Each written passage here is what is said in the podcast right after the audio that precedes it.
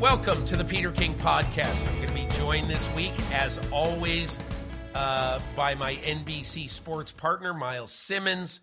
And this week, we will also be joined uh, by Ray Didinger, the longtime authority on all things Eagles, as a sports writer, TV guy, and a talk show host in Philadelphia. Uh, Ray Didinger has recently come out of retirement and he and I are going to spend a lot of time talking about the uh, the NFC Championship game and also his view of this year's Eagles. But let's get to this week's big stories. So we're going to dissect the two games we have coming up. The championship game first in Philadelphia between the 49ers and the Eagles and then the championship game in the AFC, the late afternoon, early evening game uh, in Kansas City at Arrowhead Stadium between the Giant Killers, the Cincinnati Bengals, and the Kansas City Chiefs with the hobbled Patrick Mahomes. We're going to do that in the back half of the podcast. We're going to get to a lot of the news of the weekend and the news of this week in the top half of the pod. Among the topics, we're going to dissect the Cowboys. What should they do? Should they make a run at Sean Payton? Uh, the New England Patriots have hired Bill O'Brien to be their offensive coordinator and a, a bit of a security blanket and parachute to competency for Mac Jones, at least they hope. Why is it late January, and zero head coaches have been hired out of the five openings. I've got some theories. Myles has some theories, and we're going to go over that. Um, what should the Bills do? Four consecutive years of getting dumped out of the playoffs, shy of an AFC championship victory. So do you just simply keep banging your head against the wall, or do you think of maybe we should make some substantive changes? Who, if anyone, should trade for Aaron Rodgers? We'll get into that. And my mystery of the NFL right now does Lou Anarumo have cooties? I mean, what in the world is he doing not getting interviewed for a head coaching job when 9,000 uh, people around the league are taking interviews for head coaching jobs. So we're going to get into all those. Then, as I said in the back half, we are going to get into the big games of this weekend. Myles Simmons, hello. How are you? And give me the thing that is really on your cranium today as we record the pod uh, it, with the Elite Eight in the background and the Final Four in the foreground. All right, Peter. Well, I'm I'm I'm doing a, I'm a little under the weather today, so I probably sound worse than I feel. So I apologize to my voice for all of the listeners. Although I guess you could be annoyed by my voice every okay. single week, regardless. But uh, so I, I'll, I'll take a little bit of a victory lap because I have been saying for weeks and maybe even months that the Bills have lapses. Right, the Bills have had issues with turnovers, specifically Josh Allen, where he's reckless with the football and he's just doing things that you know are not going to be winning things in the playoffs.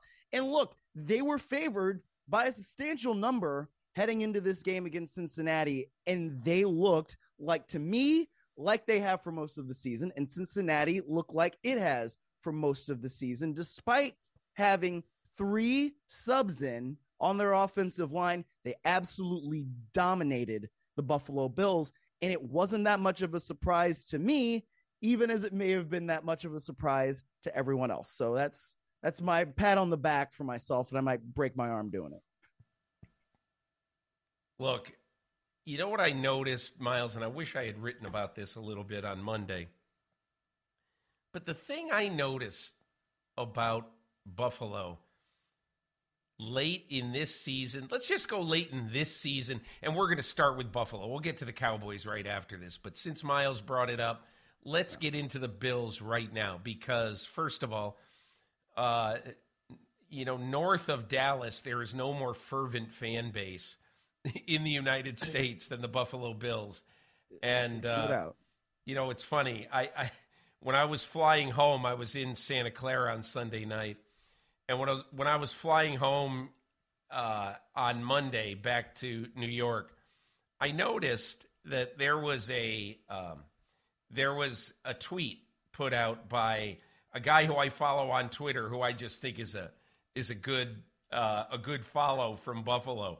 He's a meteorologist named Kevin O'Neill, and he tweeted this yesterday, and I think it on Monday rather, and I think it perfectly sums up the feelings of Buffalo Bills fans, and it is this.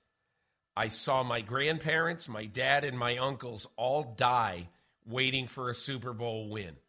I just don't want to be next. And oh, and man. I just said, is that the perfect tweet from Western New York right now? I mean, it's it, it it it really couldn't be better. But I, I I'll just say this, Myles. Do you remember last year? You know, we were talking about a year ago, basically a year ago this week.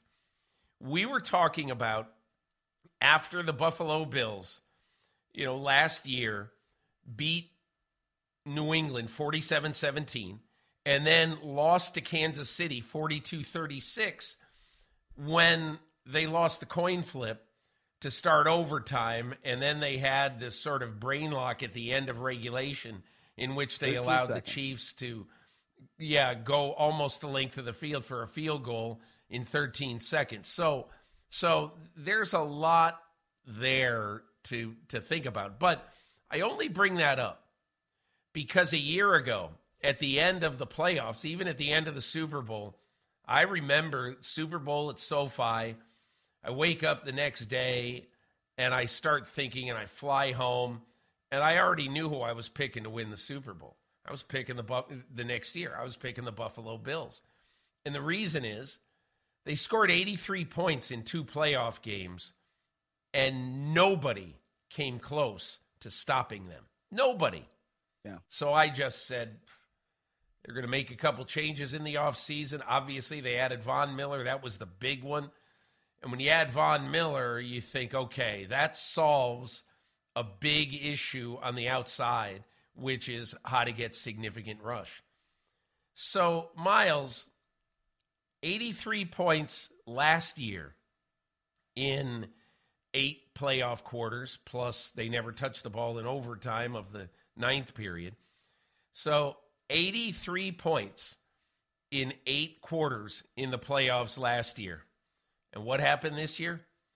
44 points in eight playoff quarters in struggling to beat the Miami Dolphins and in a terrible offensive performance, putting up 10 points against the Cincinnati Bengals. So obviously, the Bills are not who we thought they were. So I'm going to give you the you are the doctor, you've got your prescription pad in front of you. That's the way prescriptions used to be written. Now they're logged into a computer and you never even hold it in your hand. But you used to leave a doctor's office with this little blue rec, uh, you know square of paper and it you couldn't even read it but it was what the doctor was giving you to take to the pharmacy hand it to the pharmacist wait a half hour and here comes your amoxicillin or whatever. Yes. but so i'm giving you the prescription pad this morning Myles Simmons as we record on tuesday morning. You haven't had a lot of time to think about how to fix the bills but i want you right now to fix the buffalo bills well, first of all, I am old enough to remember when my doctor mom had a prescription pad. So it's basically like I'm stealing hers and I'm going to just, you know, write on it and scribble on it. And then, you know, we can hand it to whatever pharmacist. But it's interesting to me because the Bills offense is something that when you have Josh Allen, you figure you should be able to do X, Y, and Z, right? Uh, Josh Allen covers up a lot of flaws, just like any elite quarterback covers up a lot of flaws. But you have to be able to cut back on the turnovers, right? He can't be so reckless. And I don't know what the difference is in Brian Daboll and then Ken Dorsey because obviously Daniel Jones cut back way back right on his turnovers this year and you know Josh Allen didn't have Brian Daboll there anymore so wh- whatever that dynamic is they've got to try to find that and replicate it and emulate it next year for Buffalo whether that's with Ken Dorsey as offensive coordinator or somebody else and that would be a pretty bold move to get rid of Ken Dorsey because this offense was still the second total offense in the league behind only Kansas City. Right? So it's not like they were bad offensively, but they were just a little too inconsistent. And also, you you've got to get somebody aside from Stefon Diggs who can give you a thousand receiving yards. Gabe Davis looked like he was going to be that guy after catching four touchdowns against Kansas City in the postseason. He didn't turn out to be that guy. When you're signing Cole Beasley off the street and you are counting on him yeah. for fairly significant playoff reps, that's not good. Getting Smokey Brown off the street late in the season and counting on him, you know, to try to catch a touchdown that turns into an interception against Miami. That's also not good. And you've got to have somebody that can run the ball better than just Josh Allen. I mean, obviously, Josh Allen is going to be uh, the guy that you want to have the football in the postseason, in the red zone, and him running QB power is about as unstoppable as possible. But he should not be always the leading rusher for the Buffalo Bills. So those are a few things, at least offensively, Peter, that I think about. And I'm thinking, all right, how can Buffalo get more consistent offensively? Because they can be as explosive as anybody. But it's about being able to sustain drives and bludgeon people, kind of like Cincinnati did. And that's not something that they've been all that great at, at least in the last few weeks of this season. I'll tell you, a couple of things struck me um, this year versus last year when I really tried to think about why the Bills were so good last year. Number one, Josh Allen was uh, up against significantly more pressure, especially late in this season. And I'm not saying his offensive line is weak, but his offensive line wasn't nearly as impenetrable as it was late last season.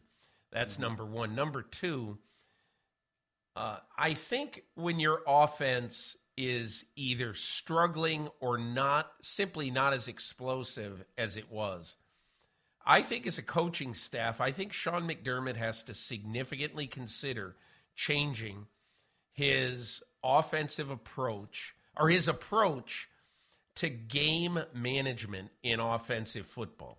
By mm-hmm. that, I just mean that let's take two specific instances. Okay, you're late in the second quarter.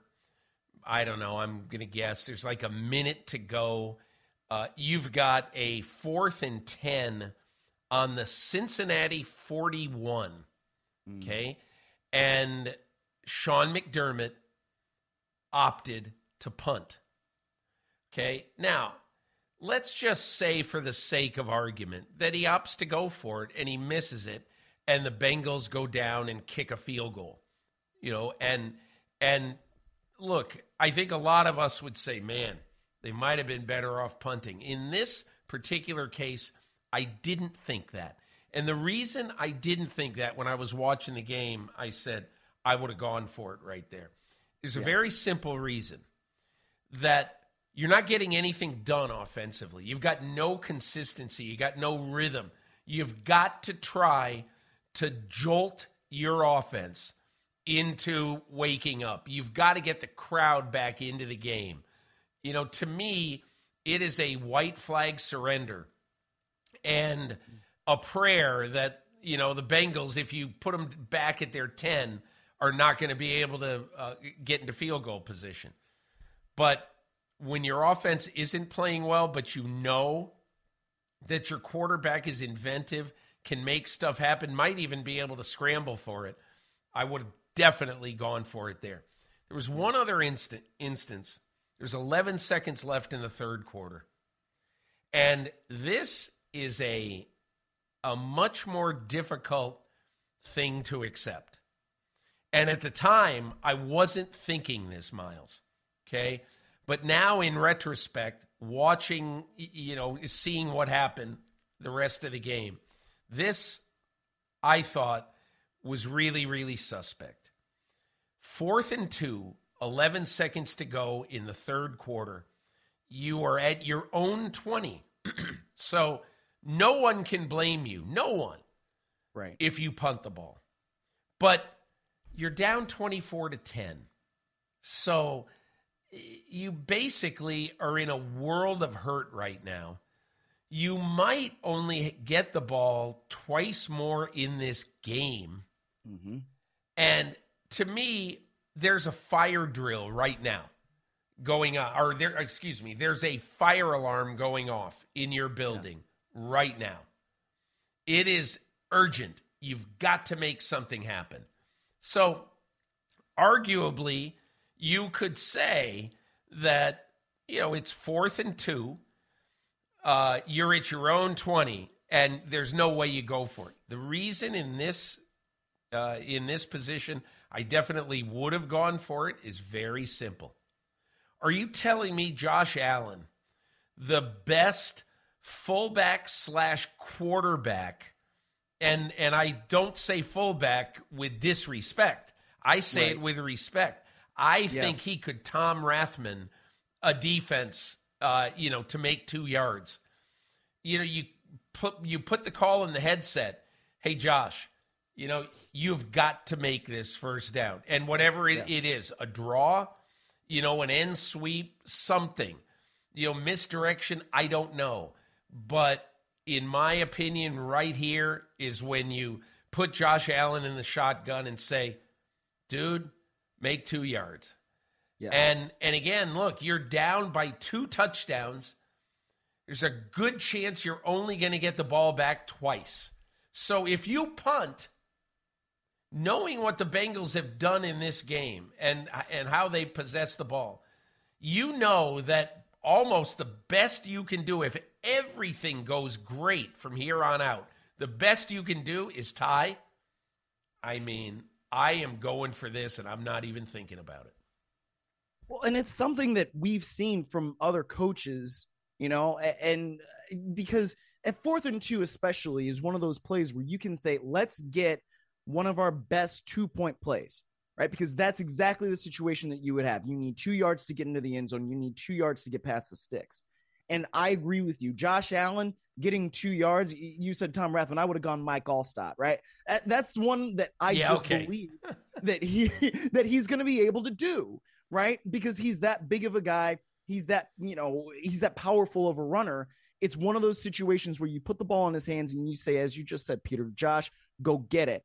And I believe that he would have been able to do it because there's only so much that you can do defensively to set up for that because there's so much that you can run off of it, you know? So that is one place where I definitely agree with you. It, it's just sometimes you need to be that aggressive. And I was talking to one of my best friends who is from Buffalo about this yesterday, and he is as distraught as one would expect. And I actually I watched the game last year with him with Kansas City and this guy, I'm telling you, was as excited as can be. Let's go, Buffalo. You know, we're going to the Super Bowl. We're going to wax the Bengals. It's this, it's that. And then, of course, 13 seconds happened. And then he was silent for, you know, another hour after the game. But what was interesting about it is that you talk to people from Buffalo, and it's like, man, we want to be a little bit more aggressive. And I don't know if it's because Sean McDermott has the defensive background as a head coach versus offensive, but sometimes it feels like when you have a defensive head coach, they're more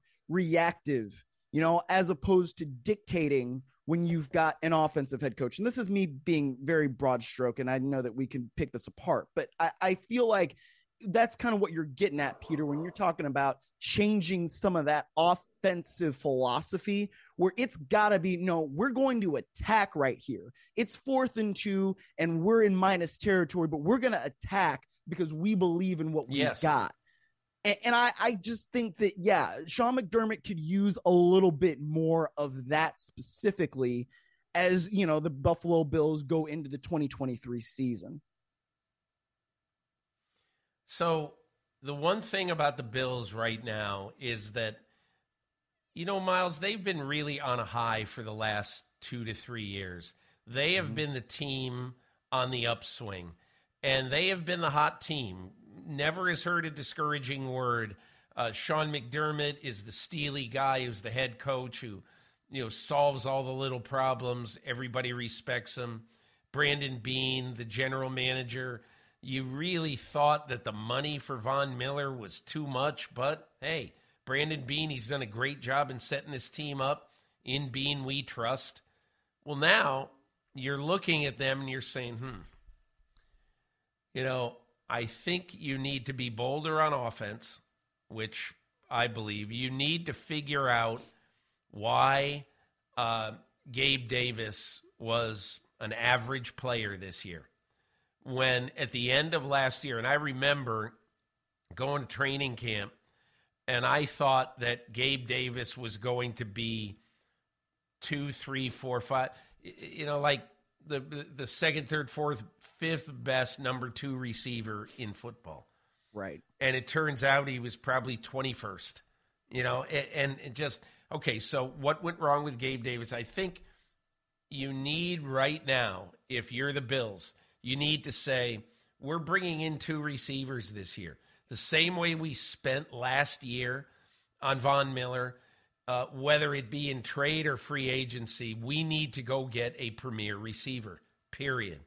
Okay, that's number one. Number two, I think it is time, if you're the Buffalo Bills, that you've had a spate of injuries in the defensive backfield You've got to get younger.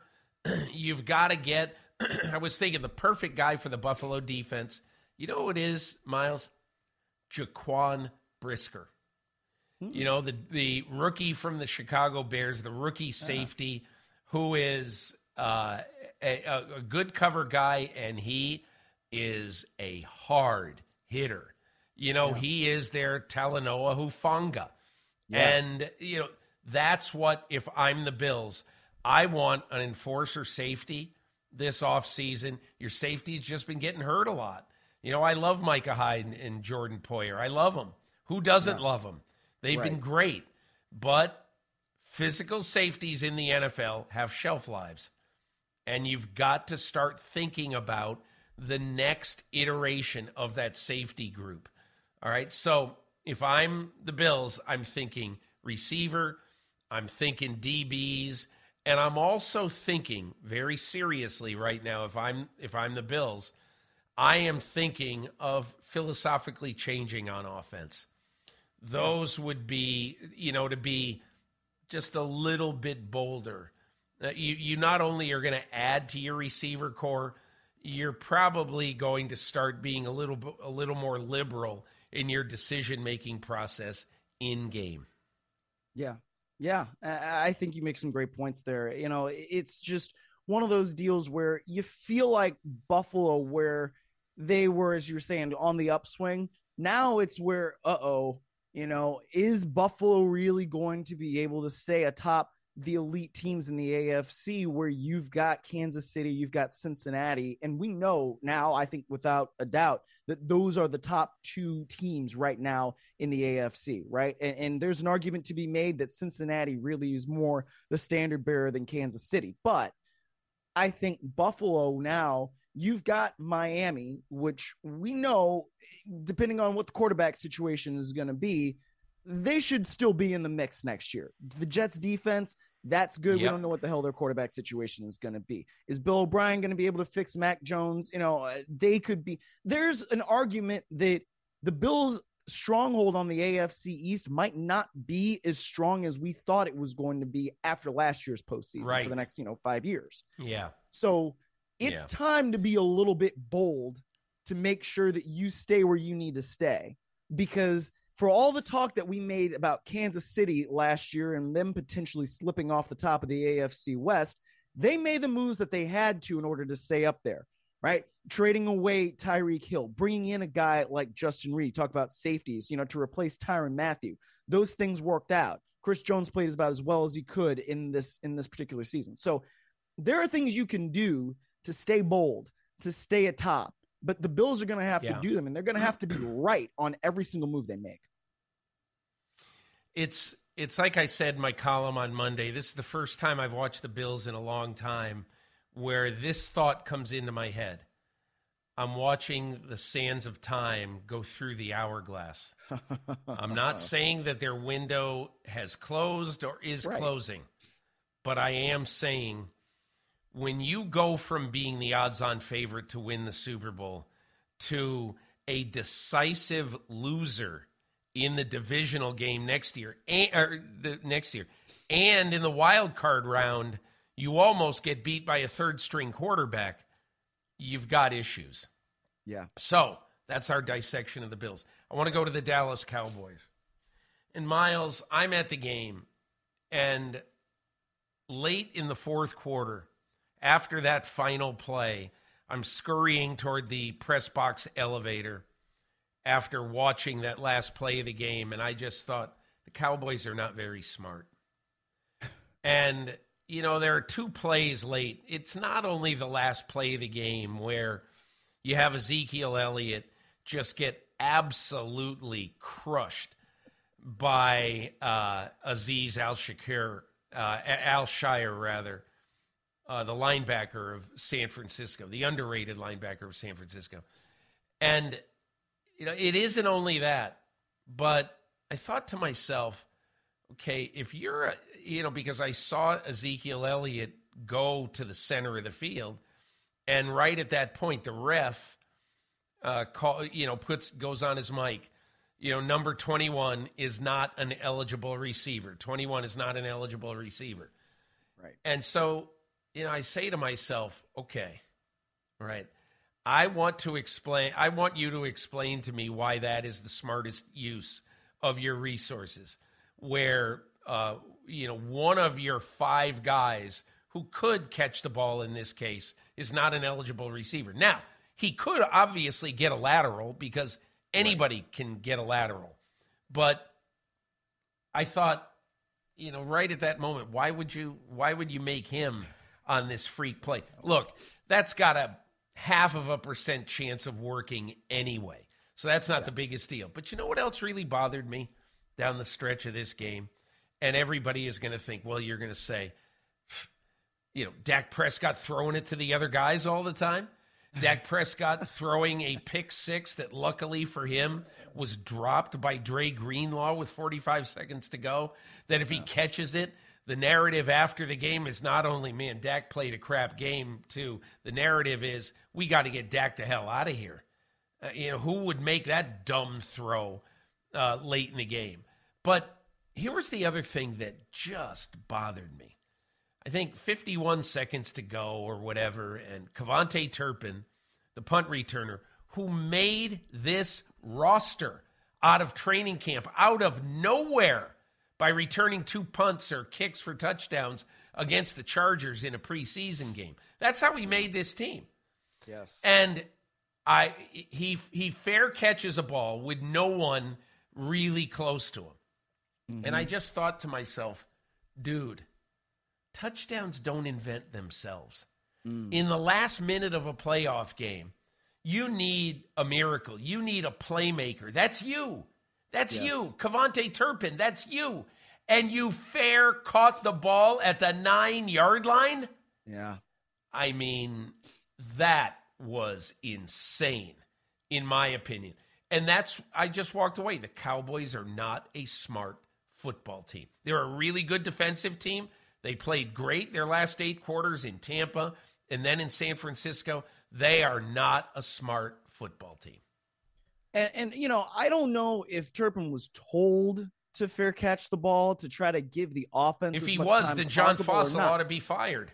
Right, exactly. I mean, you know, and it's a shame because I think you're right, Peter. It, you just look at the decisions that they make consistently and you think, well, that's not something a smart football team would do. We can say the same thing going back a year to the way that they played the end of the game against San Francisco at home in the wild card round. What were yeah. we saying after that? Man, that's something a dumb football team would do. You don't know how to do the operation right so that you get the ball to the official so he can spot it. I mean, this is just not something that you see from good, smart football teams that know how to execute well and execute consistently. So it's just, it's one of those things where you look at Dallas and you're like, man, you see the potential, but why is it that they make these stupid mistakes. I mean, why is it that Ezekiel Elliott is snapping the football in that last play? Like you said, very, very low percentage play anyway. But when you look at that, what was the plan? Was the plan to lateral it back to Zeke? Well, why are you assuming that nobody's yeah. going to pass rush him? I don't understand what's going on there. Why aren't you throwing the ball at least outside where there are some blockers, and then maybe you start lateraling it there? I'm, I'm looking at the plan. Like, what what is the plan here? This doesn't make any sense because it should be a hook and lateral. Myles, what, what's going on? Hey, Myles, you know what else? You know what else I was thinking when he lined up to snap? I I, I just thought to myself, this flashed through my head. I just said, okay, last play of the season, most likely. Yeah. Desperate time. So, has Ezekiel Elliott ever snapped a football in a game? Right as long as he has been at Ohio State or with the Cowboys. You're putting the la- I, I would I would bet right now. I'd bet it's ten to one. He has never snapped a football in a college or pro game in whatever years that would have been like 10 11 years and i'm thinking to myself you're really doing this right now you're really right. and he snapped the ball fine but that just went through my mind. This guy's never done this before. And on the last play of the game, you're asking him to do it. Last play of your season. I just, God, there was so much wrong with the end of that game for the Cowboys that really bothers me. So, Myles, and I, am sorry for interrupting you, but I'm I'm going to ask no, you: Does it does it rise to the level of giving a gold watch to either Kellen Moore, Mike McCarthy, or both, and bringing in Sean Payton and Joe Lombardi? or whoever it would be to try to, you know, sort of recalibrate Dak Prescott and this offense? Uh, I don't think Jerry Jones wants to do that. I mean, I from what he said, right? And Jerry Jones says things and then he does things, and so it, it is what it is. But I I don't feel like it's quite that bad, even though it's very concerning. I mean, the Cowboys were still a good team you know they they made it to the final eight which is is admirable and you know san francisco to me has been a better team um but yeah the late game execution is problematic and i i i don't know if it's we've got to go it's not just the execution i should say it's the planning late game planning is also problematic and it's been problematic and i, I don't know how quite fixable that is, but I would try to fix it. Although I know that Jerry yeah. Jones would love to hire Sean Payton too. Uh, it's yeah. That's what that's what is so tough about this. You're Jerry Jones. How old are you? 82 years old? I forget. He's somewhere in that range. And again, look, Jerry Jones doesn't have nine lives. He has 19 lives. Um, so I'm not predicting any ill to befall him. But at some point, he's got to start thinking, I don't have many more of these rodeos left. And so he has always wanted to hire Sean Payton. Um, and I just wonder this is the only time, most likely, that he's ever going to have the chance. So yeah. what does he do? And that is a very, very big question right now. And the other part of that question is I'm sure he's going to have some people in his front office saying, listen, Jerry, you're going to have to give whatever the Cowboys have the 25th pick in the draft. I, I don't know what it'll mm. be, but they're going to have to give their their first round pick plus a jillion dollars to go get Sean Payton. Do you really want to do that? Do you think he can recreate what he did in New Orleans and he can be a huge uh, asset to to Dak Prescott? So those are the interesting questions I have, and I agree with you. I don't think he's going to do it. But if I were him in his life position, I'd have to be thinking very hard today about the possibility of doing it. Okay. Yeah. I want to ask you five coach openings. And I didn't realize this until researching this a little bit on the plane on the way home because I said, why have there been no coaches hired so far? And last year, the first coach was hired actually late in the week, or the commitment was made late in the week of the two championship games. On January 27th, the Chicago Bears agreed to terms with Matt Eberflus. I think he was announced the following week, if I'm not mistaken. But they agreed to terms with Matt Eberflus, and that sort of started the dominoes. But the weird thing is, it didn't really start the dominoes because Matt Eberflus was a serious candidate, really down to the end candidate in only one place, and that was Chicago. So I think the way I look at this right now is that maybe it's not all that weird that uh, we we don't have a coach yet, but I do think there's a couple of things at play in this that have made have sort of slowed down the process. And I'll give you actually there's three things in no particular order. Okay.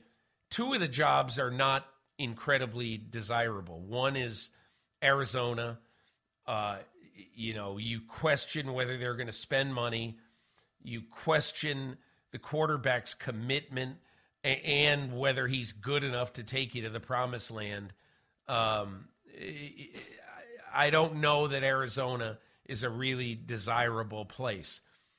Similarly, in a different way, you know, Houston is an odd opening because you would think that a team that's going to be able to pick any quarterback almost that it wants with the second pick in the draft and and all that you think uh, that and and you've got cap room uh, they've been losing for a long time so they've been accumulating you know some not a long time but the last couple of years they've been accumulating some picks who are good players particularly in the defensive secondary.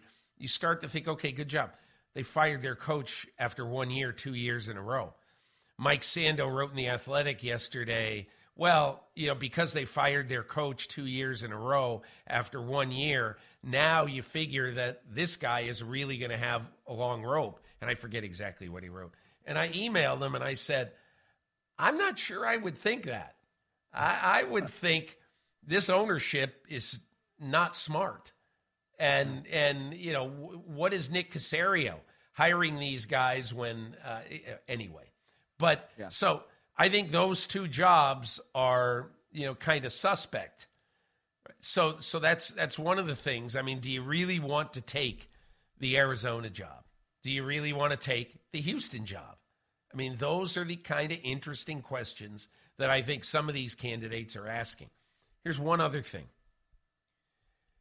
people are being more deliberate in looking at coaches. You know, the uh, the uh, Indianapolis Colts. I think the number is up to twelve now, um, and I think it's even and, higher. And 13, these are 14. not just yeah, these are not just quick interviews either. I was told because you know yesterday I wrote in my column Monday that I I think it is infuriating that Dan Quinn. It's not Quinn's fault. He is simply doing what the rules say this is what you have to do. Dan Quinn last Friday did two interviews. Now, the the Dallas Cowboys got back to Dallas on you know at 3 a.m. Tuesday after playing a Monday night playoff game in Tampa. Okay, then you've got a short week before you've got to go to Santa Clara, California, before you fly to San Jose. Uh, and I don't know whether they went Friday or Saturday, but whenever they did go, you know, it's a short week. You got you got almost one and a half days less because instead of your game on sun on Saturday or Sunday being over during the day, your game is not over until midnight uh, Monday, and you're not back in, in your home market until 3 a.m. Yeah. So he does two interviews. And one of the interviews, I'm told, the Indianapolis Colts interview was over five hours. Jeez. I mean, it is crazy. It's crazy. It's crazy that, you know, if I'm, I, I'm just telling you this, if I'm Mike McCarthy, if I'm Jerry Jones, I am I'm telling the league this offseason, you simply must change your rules. These rules stink. Don't allow coaches to be interviewed or hired till after the Super Bowl. And I know all the bad teams are going to say, whoa, wait a minute. We don't get a head start. We need a head start to catch up with all these good teams. Hey, go scout your players, you know, and then after the season, you'll get to choose a coach. I just think it's the craziest. Man, I don't get upset about a lot of things. That really, the fairness factor about the unfairness factor really upsets me about that. Yeah, well, I mean, and then you have DeMeco Ryans who reportedly canceled a couple of interviews basically for that same reason because it's like, man, I, I, I got through two of these and like I, my mind's not where it needs to be, and so then he's like, yeah, I'm not doing this these two interviews today, and I'm going to concentrate on where my mind needs to be, yeah. which is with the 49ers defense. And I frankly ex- really understand that because I mean, I, Peter, you know, we've all been through job interviews. Like that takes up a lot of space in your mind because you are trying to put your best foot forward. You're trying to be your best self, you know? And how can you really do that if you know that where your responsibility lies is somewhere else? Right.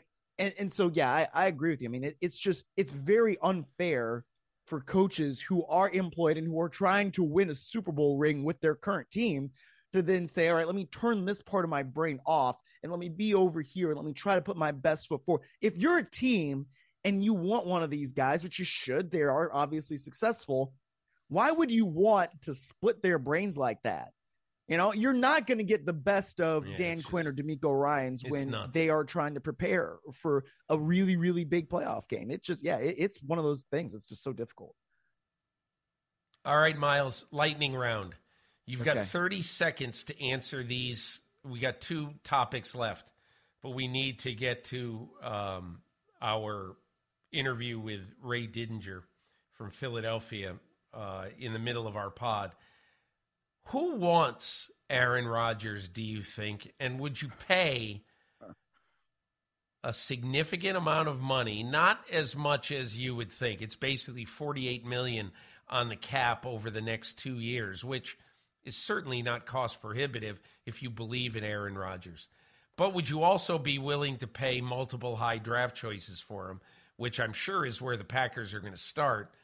But do you want Aaron Rodgers? And if so, what team would you be? I mean, who wants Aaron Rodgers out there? Uh, Las Vegas, Tampa, if Brady leaves, um, yeah, I don't know. I I just Aaron Rodgers can still get it done, but it's it would take a lot for me to believe that okay, you know, this is a guy that's really committed to it and he's got to go off and he's got to find himself and figure that out first. But if I'm Green Bay, I mean, I still want him back. I don't know. I, it that's a tough one, Peter, for me. What an incredibly sweet irony would be if it was the New York Jets. Oh yeah. 2008, Brett Favre, he yeah. leaves for the New York Jets. 15 years later, exactly, Aaron Rodgers leaves for the New York Jets. And I would bet that neither of them got the Jets. Oh, I mean, we know uh, Favre didn't, and I would bet that Rodgers wouldn't get him over the hump either. But in this particular case, I follow the trail of desperate owner. And mm. Woody Johnson's desperate right now and I think he would like to deliver Aaron Rodgers to his fan base. Last question. The Lou Anarumo mystery. It's your gut feeling why there have been 9,466 assistant coaches in the NFL get interviewed for head coaching jobs, and the defensive coordinator who arguably has done the best job of any defensive coordinator in the last month of this season is totally untouched. Theories? I, I, I, yeah, I would even say in the last two years, you know, that that Lou Anarumo has done. Who's done a better job than Lou Anarumo when you look at how the Bengals got to the Super Bowl and then what they've done this year? Uh, I, it's probably unfair, but the first thing that comes to my mind is Vic Fangio longtime NFL defensive assistant. They hire him in Denver and it doesn't work out that well. And I, I think it's a little unfair but that would be my instinct as to why Lou Anarumo has not gotten the job in because when you look at him, you see, oh, what's the difference between him and Vic Fangio? And that's not fair. I, I guess my my only point would be that because word travels fast on the grapevine out there. I mean, somebody out there must be saying either he didn't interview well or whatever that you yeah. know the argument about Eric Bieniemy over the years. Well, you know he didn't interview well or uh, you know who, whatever, uh, and so that's the only thing I can think of. I didn't, you know, it surprised me so much, and I was sitting there Saturday night, uh, or I'm sorry, um, Sunday on the airplane going from Philly to uh, San Jose, and I that really, really occurred to me. I did zero reporting on it, so I don't know, but I think it's madness. And and look, uh, you know, Zac Taylor uh, talked to Albert Breer after the Bengals win in Buffalo, and as Breer described it, uh, that Taylor was really frustrated with the fact that his assistants are not getting the respect around the league that a lot of assistants are. So anyway, we'll leave that there. Um, I, I would. I, we're going to go to our uh, conversation, or mid-pod conversation with um, Ray Didinger, the longtime and very well-respected voice of Philadelphia sports, longtime sports writer, worked for NFL Films, um, and he's just come out of retirement recently uh, to uh, capture whatever happens with the Eagles in this playoff process. So we're going to get to Ray Didinger and hear what he has to say about this edition of the Philadelphia Eagles. Back on the podcast with Ray Didinger. So, Ray, uh, for those in Philadelphia who said, well, wait a second, Ray Didinger walked away. He's living the high life now. And uh, what what is he doing back in my living room? And what is he doing back on TV and NBC Sports Philadelphia and talking to Angelo Cataldi on WIP. Why? Why? We missed you, Ray, but but what happened? So tell us what happened. This Eagles season happened, Peter. I mean, if the Eagles had been four and thirteen um, instead of fourteen and three, uh, I'd be laying on the couch eating Doritos right now. Uh, but um, yeah, it was so it was so obvious by midseason that this was a very special year uh, and that this team was on a historic trajectory. That um, NBC Sports Philly contacted me and said, "Listen, um, this team's going to the playoffs. Would you be willing to come back and be part of our postseason coverage?" And you know, the kind of season it's been, it was a little hard to say no. So I checked it over with my wife. We had the conversation. I didn't want to, you know, I didn't want to wind up running afoul of uh, you know the retirement of the law the, the, way, Tom and Giselle did. Uh, and uh, but she said, "Hey, listen, you know, I, I I figured this was going to happen. I was fully expecting it. I understand this team has a real chance to go to the Super Bowl, so why not be a part of it?" So, well, Ray, here's the question for you: What happens if they win it all, and then next year in December they're 11 and one, and they call again? What are you going to do, and what is your wife going to say? Uh, I'm not sure my wife answers at that point. I think I, I, think she I think she gave me this one this one final dispensation. You got the papal dispensation for one yeah, postseason. I, I think she I think she gave me one more lap around the track, but I better not take it beyond that. Yeah, yeah. Ray, you know, I, there's something about you that people should know. Now, I have to know. I, I have to ask because I'm not sure it is still true. Is it true that you do not own a cell phone? That is true. Ray, come on. It's 2023. You need a cell phone. No, I've I've gone this far without one, Peter. I think I'm I'm okay with it. I've sort of made my peace with it. But it is people find it hard to believe. I mean, literally, they think, no, you're kidding, right? No, I I really don't have a cell phone. but you so, know what? I've I've, ma- I've managed remarkably well. Yeah. So, you know, let's say that you're somewhere and you need to make a call. And Ray, by the way, there are no more payphones, or there yeah, aren't I many. I found that. I found that out. I yeah, yeah, yeah. So uh, you know, and plus, look, Peter and Ann King do not have a landline in Brooklyn. All we have are these little things right here. That's it. well, we do have a we do we do have a landline, and you, would be amazed. I should tell you, it still it still works. All right, Ray. So in our time, the thing I really was interested in talking to you, I am fascinated with two things on these Philadelphia Eagles. One is Jalen Hurts. Um, I've had two conversations in my life with Jalen Hurts. The first was after the Jacksonville game this year. And I keep coming back to this, and I've told this story a bunch of times. Uh, I said to him toward the end of our little 12 minute conversation, man, because I knew his father had coached him right. in Texas. And I said, man, your dad must be so proud of you. He's got to be bursting. And, you know, and then, and he said, yeah, Coach Hurts is, is happy. And I said, wait a second, Coach Hurts? He said, yeah, I, I mean, I keep it official, you know, and I found it so interesting that he had so much respect for his father as a coach that he wouldn't say, Hey, dad, what are we calling on this snap? Mm-hmm. You know, he was Coach Hurts. But my right. second conversation with him was this past Saturday night as the clock struck 12 after the Eagles um, tattooed the Giants. And what impressed me a lot about that is not one particular thing that he said, but it was just the whole idea that, and Ray, his his shoulder hurts. You know, his his shoulder is not healthy. No. But but and he made it very clear to me that he has to will himself to do this. But what really interested me, we all saw the second play of the game against the Giants. On the second play of the game, he threw a ball, a perfect spiral that was thrown on a dime mm-hmm. to DeVonta Smith. 45 yards in the air, gain of 40.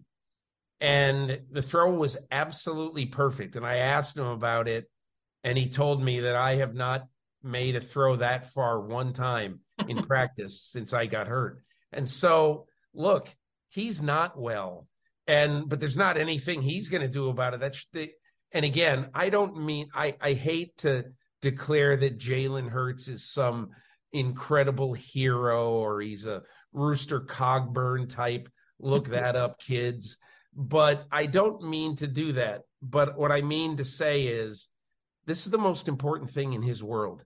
And he'll be damned if he's going to get arthroscopic shoulder surgery and miss the most important games of his life. Right. But give me your impression so far of what you've seen of this kid, Jalen Hurts. Uh, I think you got it, Peter. I, I, think you've described him very well. Uh, that's that's the guy that I've seen. That's the guy that I've uh, that I've witnessed. And you're right. I mean, everybody. It's amazing how coming out of uh, out of the game the other night, uh, people are saying, "Oh, he's he's 100. percent He looks great," and it's pretty clear. No, he's not.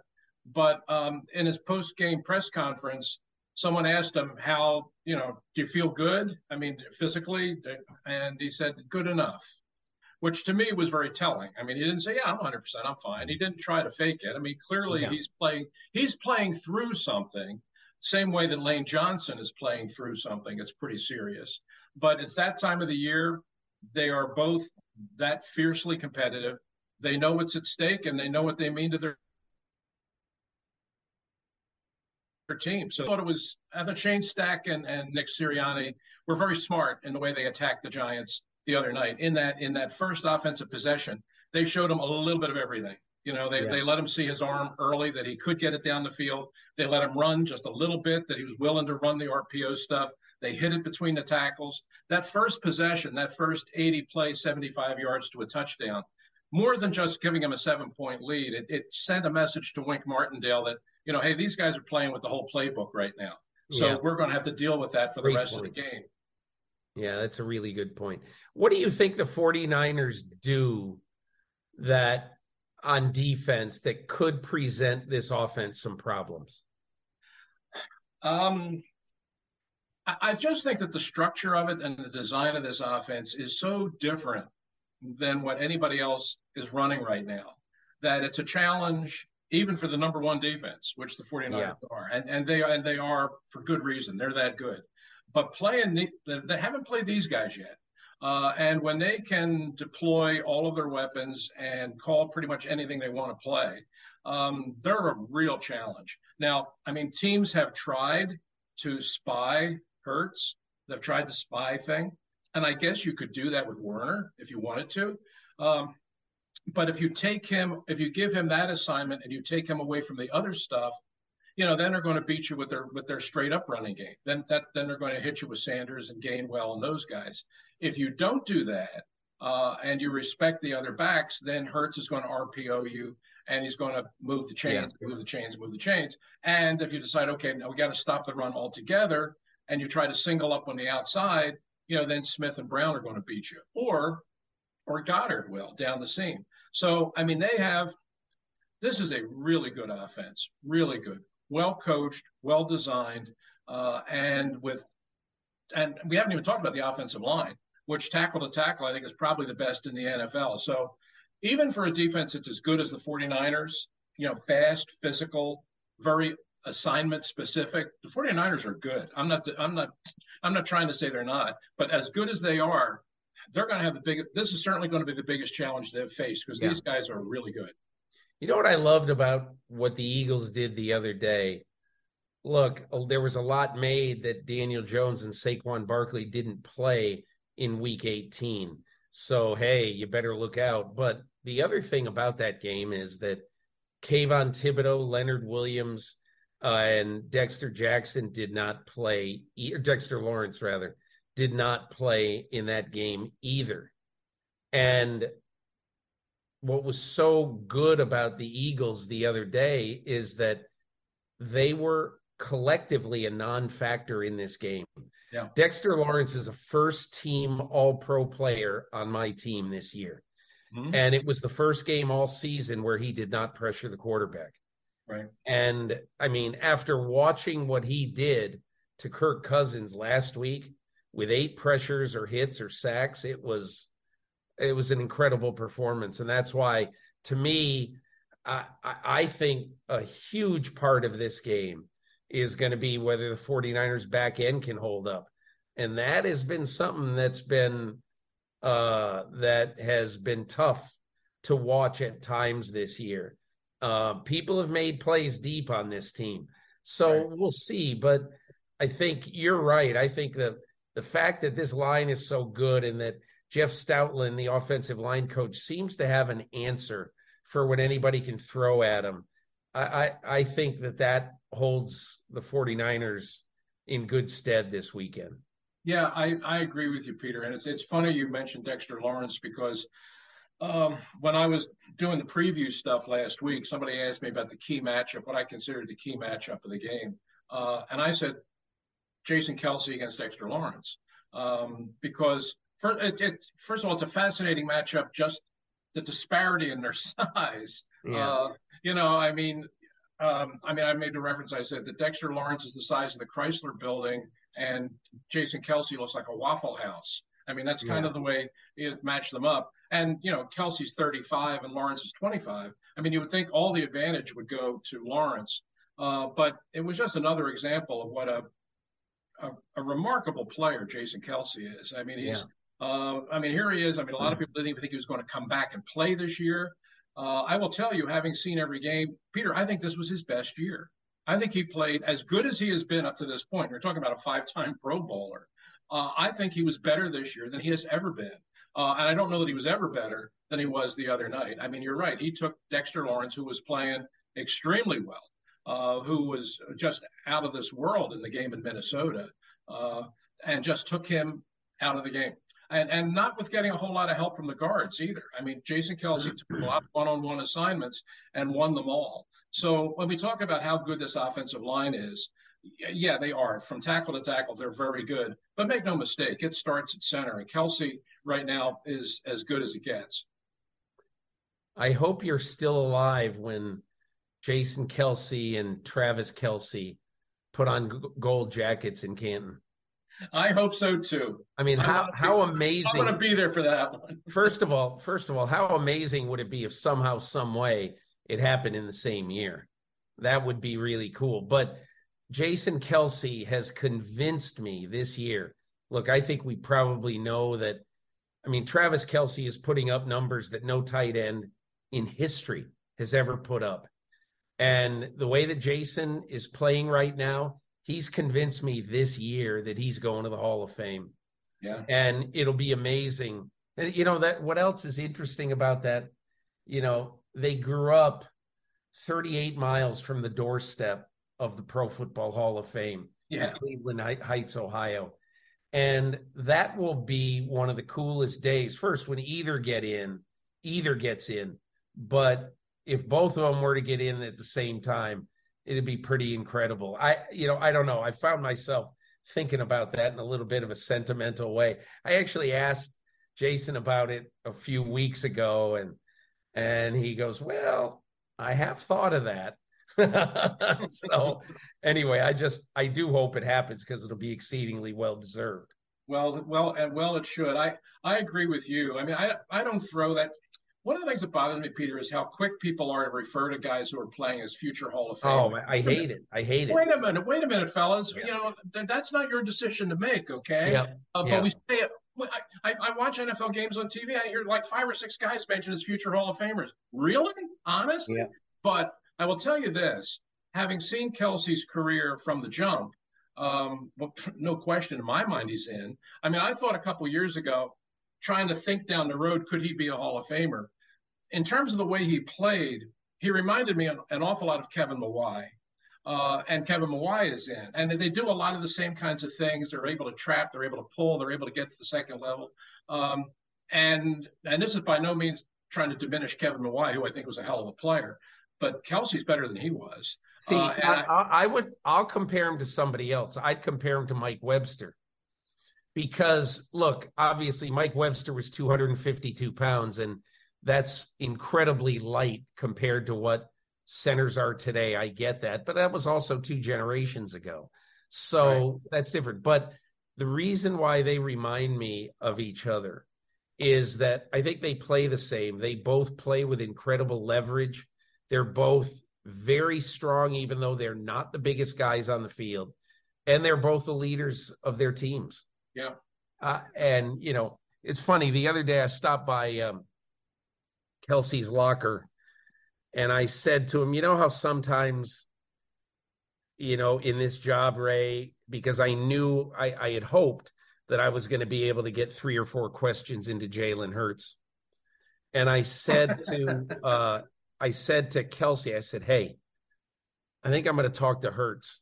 Give me one question to ask Jalen Hurts. Give me give me one thing.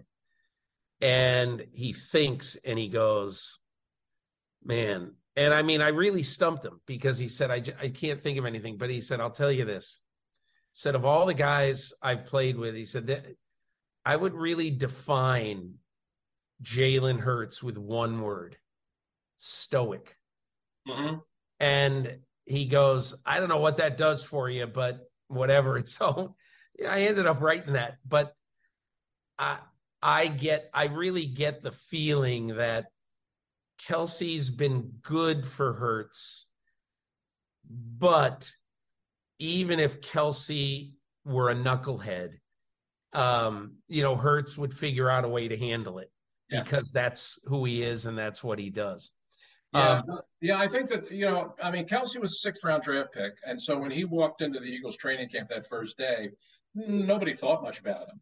And I remember talking to Howard Mudd, who was then the Eagles offensive line coach, uh, and asking him about Kelce, uh, and he said he's going to be starting for us by opening day. I said, really? I mean, sixth round pick, and they had a center named Jamaal Jackson, who was a pretty Yeah. good player, who had been a center on the Super Bowl team. Uh, and he said, "No, this kid." He said, "This kid can do things that nobody else can do." Uh, and he said, "As as he learns and gains experience, he's only going to get better and better. So we want to get him on the field." And that was it. He started playing as a rookie, and he's been in there ever since. He's remarkable story. And Peter, he owns the city of Philadelphia. yeah. I mean, he yeah. is. I mean, he could he could walk down the street here and, and run for mayor and win in a landslide. The people here love the guy. Yeah, well, they should. Hank Fraley to Jamaal Jackson to Jason Kelce, right? Yes, that is that's Yeah. the lineage.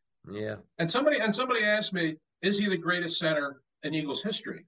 And I really had to think about it. I would still defer to Bednarik because I think Bednarik is one of the all-time great players that's ever played in the NFL. Yeah. Uh, and but I mean, th- this is the close. This is the first time I've ever had to think about it. That's People would ask me before, and I said, "No, no, it's Bednarik for sure." This was the first time I had I had to go, "Hmm," and so that tells you how far along Jason Kelce's come. I just hope he keeps playing because he's he's great. He's a great player. He's a tremendous team leader, and he's fun to watch. Yeah, yeah. Um, so I'll ask you one other question. America doesn't know anything about Nick Sirianni, and here he is, four quarters from walking into the Super Bowl. What should we know about Nick Sirianni? Um, that he is a lot smarter than we gave him credit for at the beginning. Uh, I don't know if you've I'm infamous sure press conference. I, I was going to say I'm sure by now you have seen his press conference. Yeah, of course. It it was without question the worst press conference in the history of press conferences. And I felt sorry for him because yeah. the circumstances were terrible. It was during COVID. It was done on Zoom. He was standing alone in a room talking to a bunch of disembodied voices of people he didn't know. I mean, it was it was not a great setup, okay. But Nick, but Nick was just so overmatched that day. Yeah. Uh, and when and when it was over, I mean, the people in the city, the fans, the sports writers, the talk show callers, uh, the uh, the social media, they just killed the guy, killed yeah. him. You know, what are we doing hiring this guy? First of all, they didn't know who he was to begin with. You know, he had no real track record to speak of. And then the press conference was just a disaster. So he had to dig himself out of that hole, which took him the better part of his first year. But now I think everybody knows that he's extremely bright, uh, incredibly energetic, uh, and I mean, comes off a little goofy sometimes. And I mean that kind of in a good way. If Goofy can be good, he kind of is. Uh, there's a there's a boyishness about him that uh, at first takes you aback a little bit, but um, now that we've seen him a little, we kind of understand it. But the most important thing, the overriding thing, really, is he connects with his players. I mean, yeah. the players initially, I think there was a little, who is this guy? But now, I mean, the buy-in is complete. Uh, these guys like him. They play hard for him. They trust him. And, you know, you look at what he's done in two years, pretty remarkable. And, you know, you look at Jeff Lurie's ownership, and you and I have talked about this. You know, Jeff Lurie has owned this team for a while now. He's hired a bunch of coaches, and there really isn't a whiff in the bunch. I mean, they've all had success. There wasn't a single hire where you say, what was he thinking? You know, and that's why with Sirianni, as bad as it, as bad as it started, the one thing I kept coming back to is, you know, Jeff has never really been wrong with one of these guys. You know, Ray Rhodes had great success. Andy had tremendous success. Uh, Chip Kelly, even though it wound up going off the rails, had success for a couple, had a lot of success for a couple of years. And then Doug Pederson, who everybody said, Doug Pederson, are you kidding? Won a Super Bowl. So when he goes when he goes for Nick Sirianni, I'm willing to, I got to give him the benefit of the doubt because in my mind he's never really been wrong. And you know what I think about with this guy? He's done it again. The coach process in Philadelphia. I will never forget the day that Brandon Staley got the Chargers coaching job, and I had him on the phone, and Staley told me that if the Chargers didn't offer him the job, remember the sequence the Rams lost in Green Bay in the playoffs on Saturday, on a Saturday of divisional weekend. Then the next day, the Chargers have Brandon Staley in, you know, or he's due at their facility at like 10 o'clock in the morning.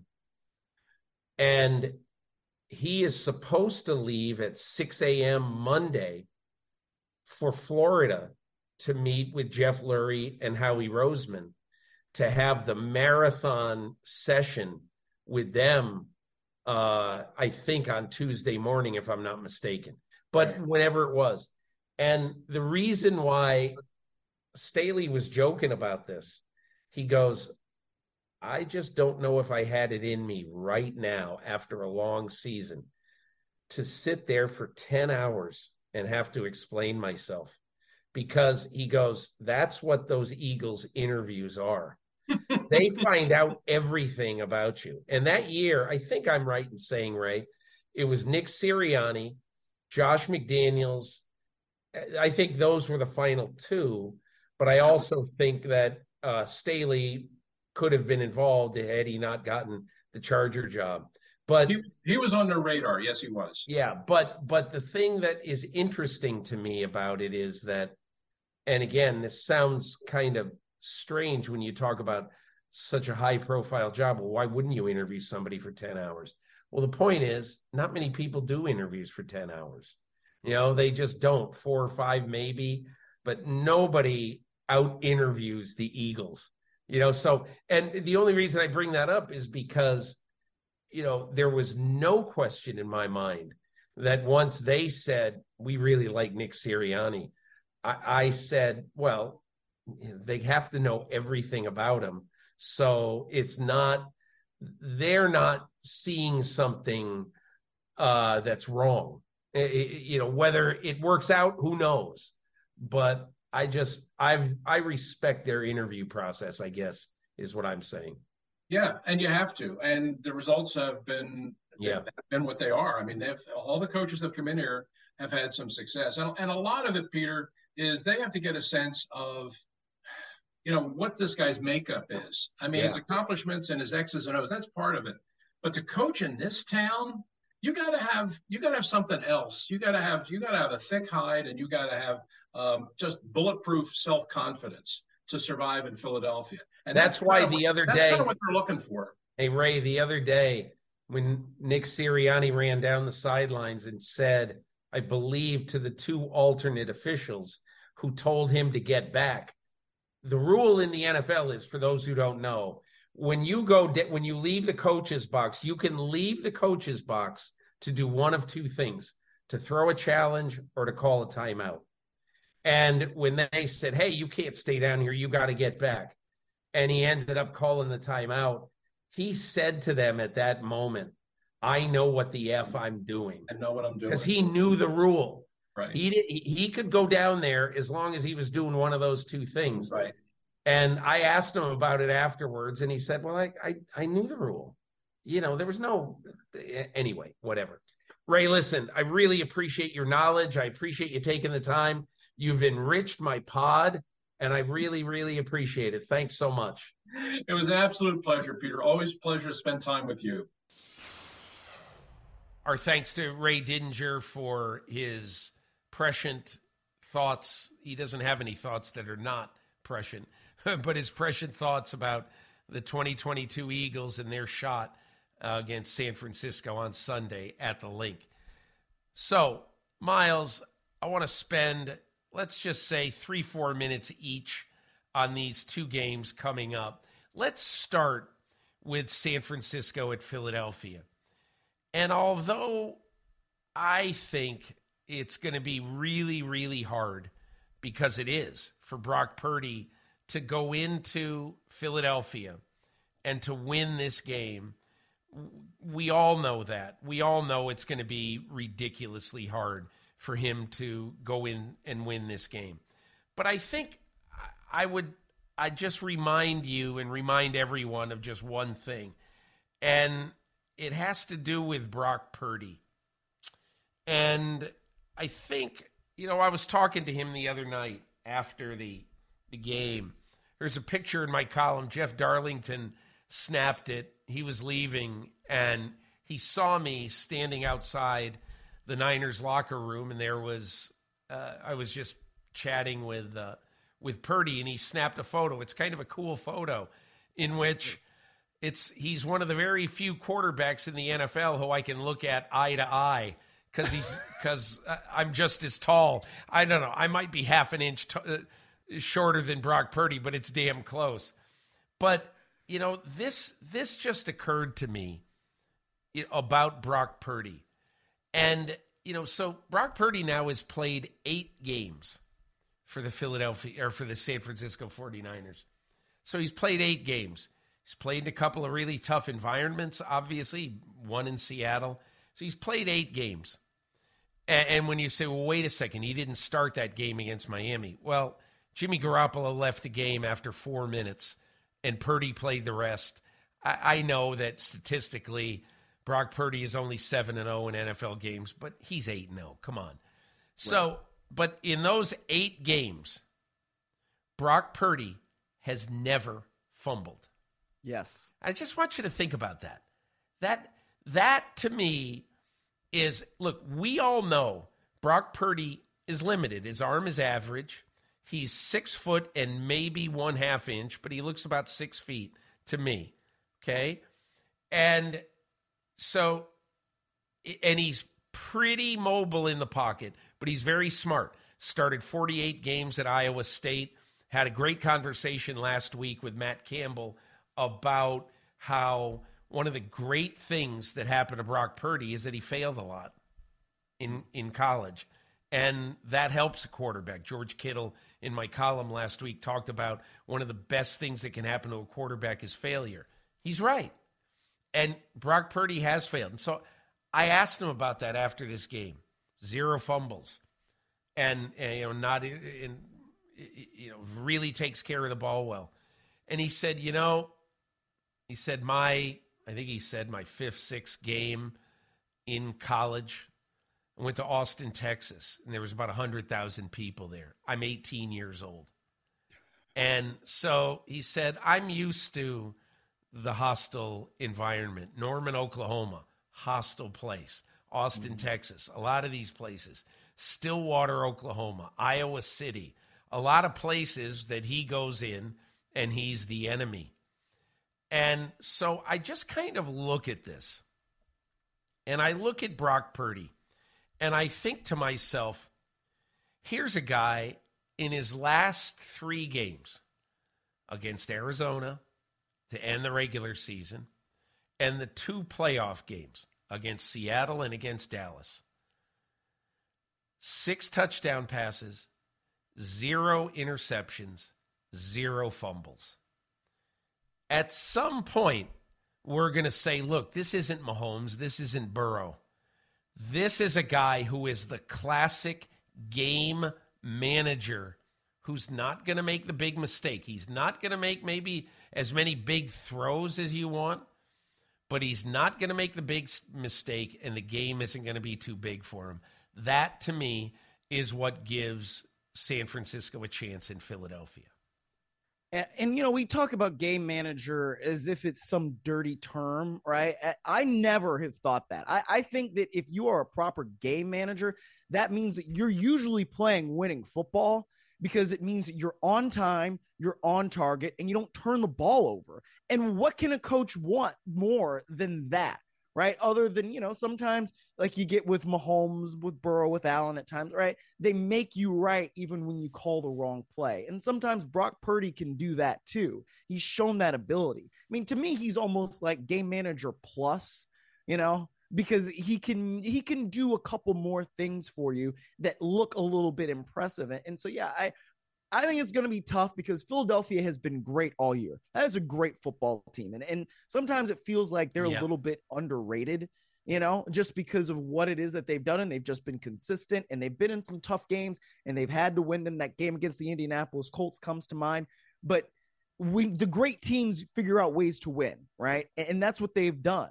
They put up an incredible amount of rushing yards, 250 plus against the Giants in the postseason. You don't see that happen, especially against a division rival, especially against a defensive line that played as well as that defensive line did the week before with the Minnesota Vikings. So I think Philadelphia will win this game, but that doesn't mean I'm saying anything bad about San Francisco, right? Because San Francisco is also a really, really good team.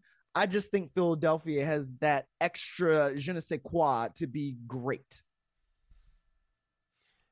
you know, two other little factoids. One is that Philadelphia has an eight man rotation on the defensive front. Mm-hmm. And you've got, I, I thought, I, I really think what Jonathan Gannon does, their defensive coordinator, is really, really smart. He knows Brandon Graham's 35 years old. If Brandon Graham can give him eight good rushes in a game, then let's use Brandon Graham for eight rushes. What happens the other day? Uh, you know, in the playoff game, he sacks Daniel Jones in the fourth quarter. I mean, so you've got eight guys. You know, some of them are the young guys. Look, you know, six, seven years ago, Brandon Graham is playing 50 snaps. Now he's playing 12. Fine. That's what he is right now. Let Yes. him be an impactful on 12. That's one thing. And I think the other thing is so look, I am become a big Jalen Hurts advocate after watching him play and after talking to him a couple of times. And the other night, Myles, this is midnight Saturday in Philadelphia. I'm alone with him uh, in a little hallway outside the Eagles locker room. And, you know, he made it very clear that his shoulder still hurts. Yeah. And, you know, as I wrote the other day, uh, the least surprising paragraph uh, or the least surprising headline two weeks after whenever this season ends will be uh, Jalen Hurts undergoes shoulder procedure to clean out something uh, projected to be ready for training camp.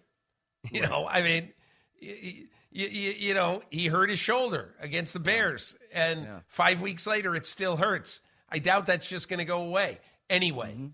But if you could have seen the look in his eye, like, and and I'll describe this to you, and for people who are not watching this, you know, on an NBC Sports YouTube page, you can just envision.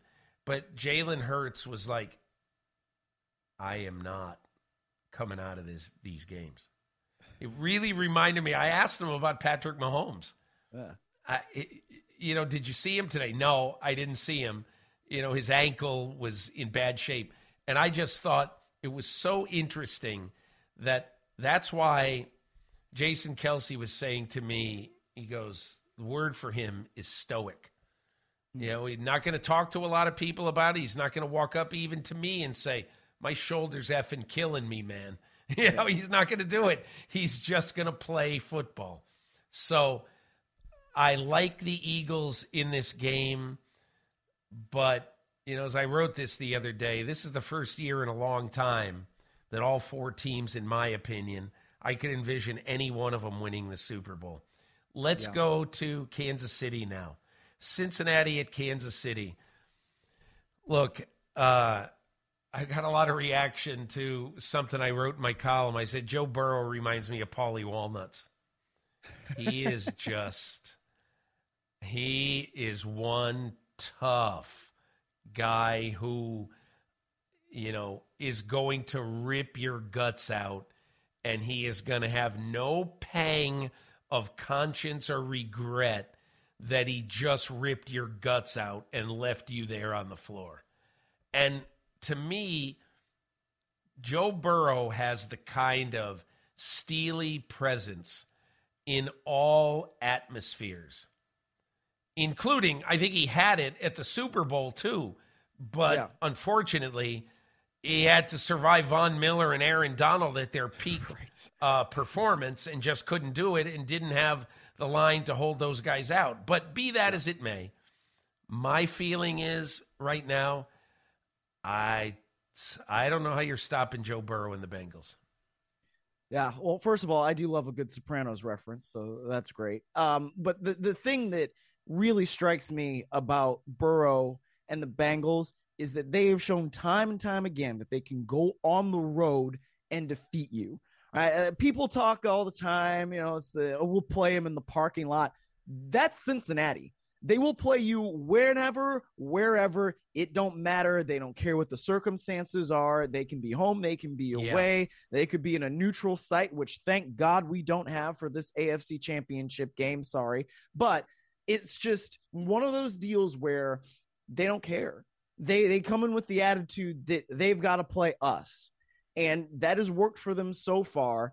And I don't really put anything past Patrick Mahomes.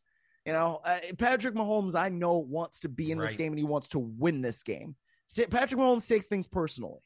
But I think that Cincinnati has the kind of team that can go in there and defeat the Chiefs, whether Patrick Mahomes were healthy or not. And the interesting thing about Mahomes, Peter, is that he suffered a similar ankle sprain in 2019. Uh, at least that's what Andy Reid was saying. And who knows how much truth there is Yeah. to that because you don't necessarily want to give your opponent anything, you know, at this point in the week when it's an AFC championship game. But the week after that game in 2019, he was playing the Oakland Raiders that were then still in Oakland, and he threw four touchdowns. You know, had over 440 passing yards. I was covering that game for the Las Vegas Review Journal at the time, and you couldn't really tell that he had an ankle sprain. All right, so this is somebody who knows how to deal with these kind of injuries and still be great. And like I think three of those uh, touchdown passes were at least 35 yards. And another was, I think, 27 yards, Travis Kelce. So he can be all right and they can win with him, even if he doesn't have his full range of mobility. But to think that that's not going to affect him, I, I think that would be naive.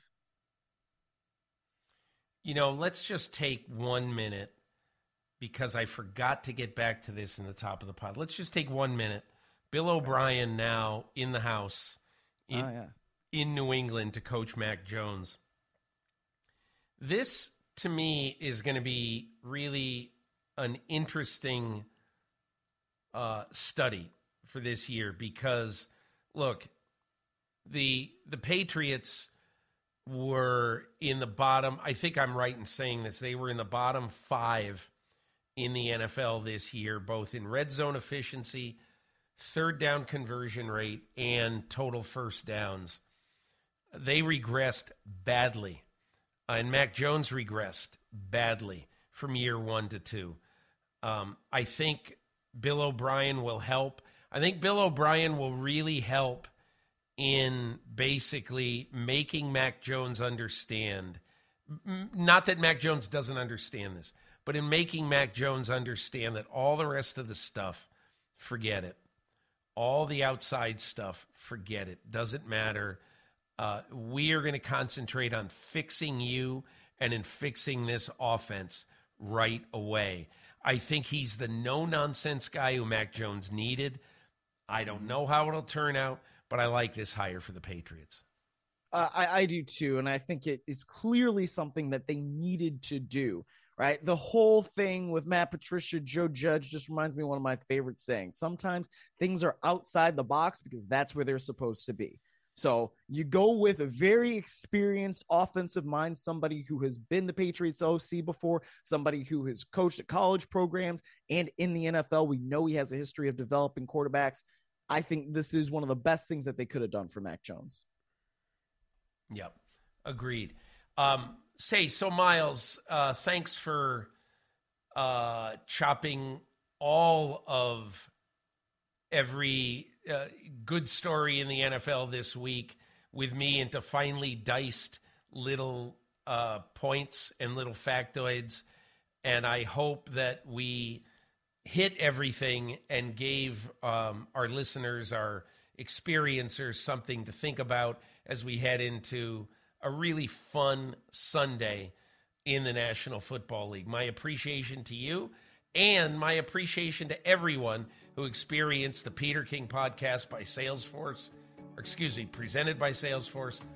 And we will be back next week to incredibly begin to look at Super Bowl 57 in Glendale, Arizona, because we will know final two teams.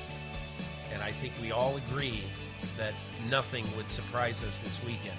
But we will look at and preview Super Bowl 57 and dissect the two championship games next week on the Peter King Podcast, presented by Salesforce.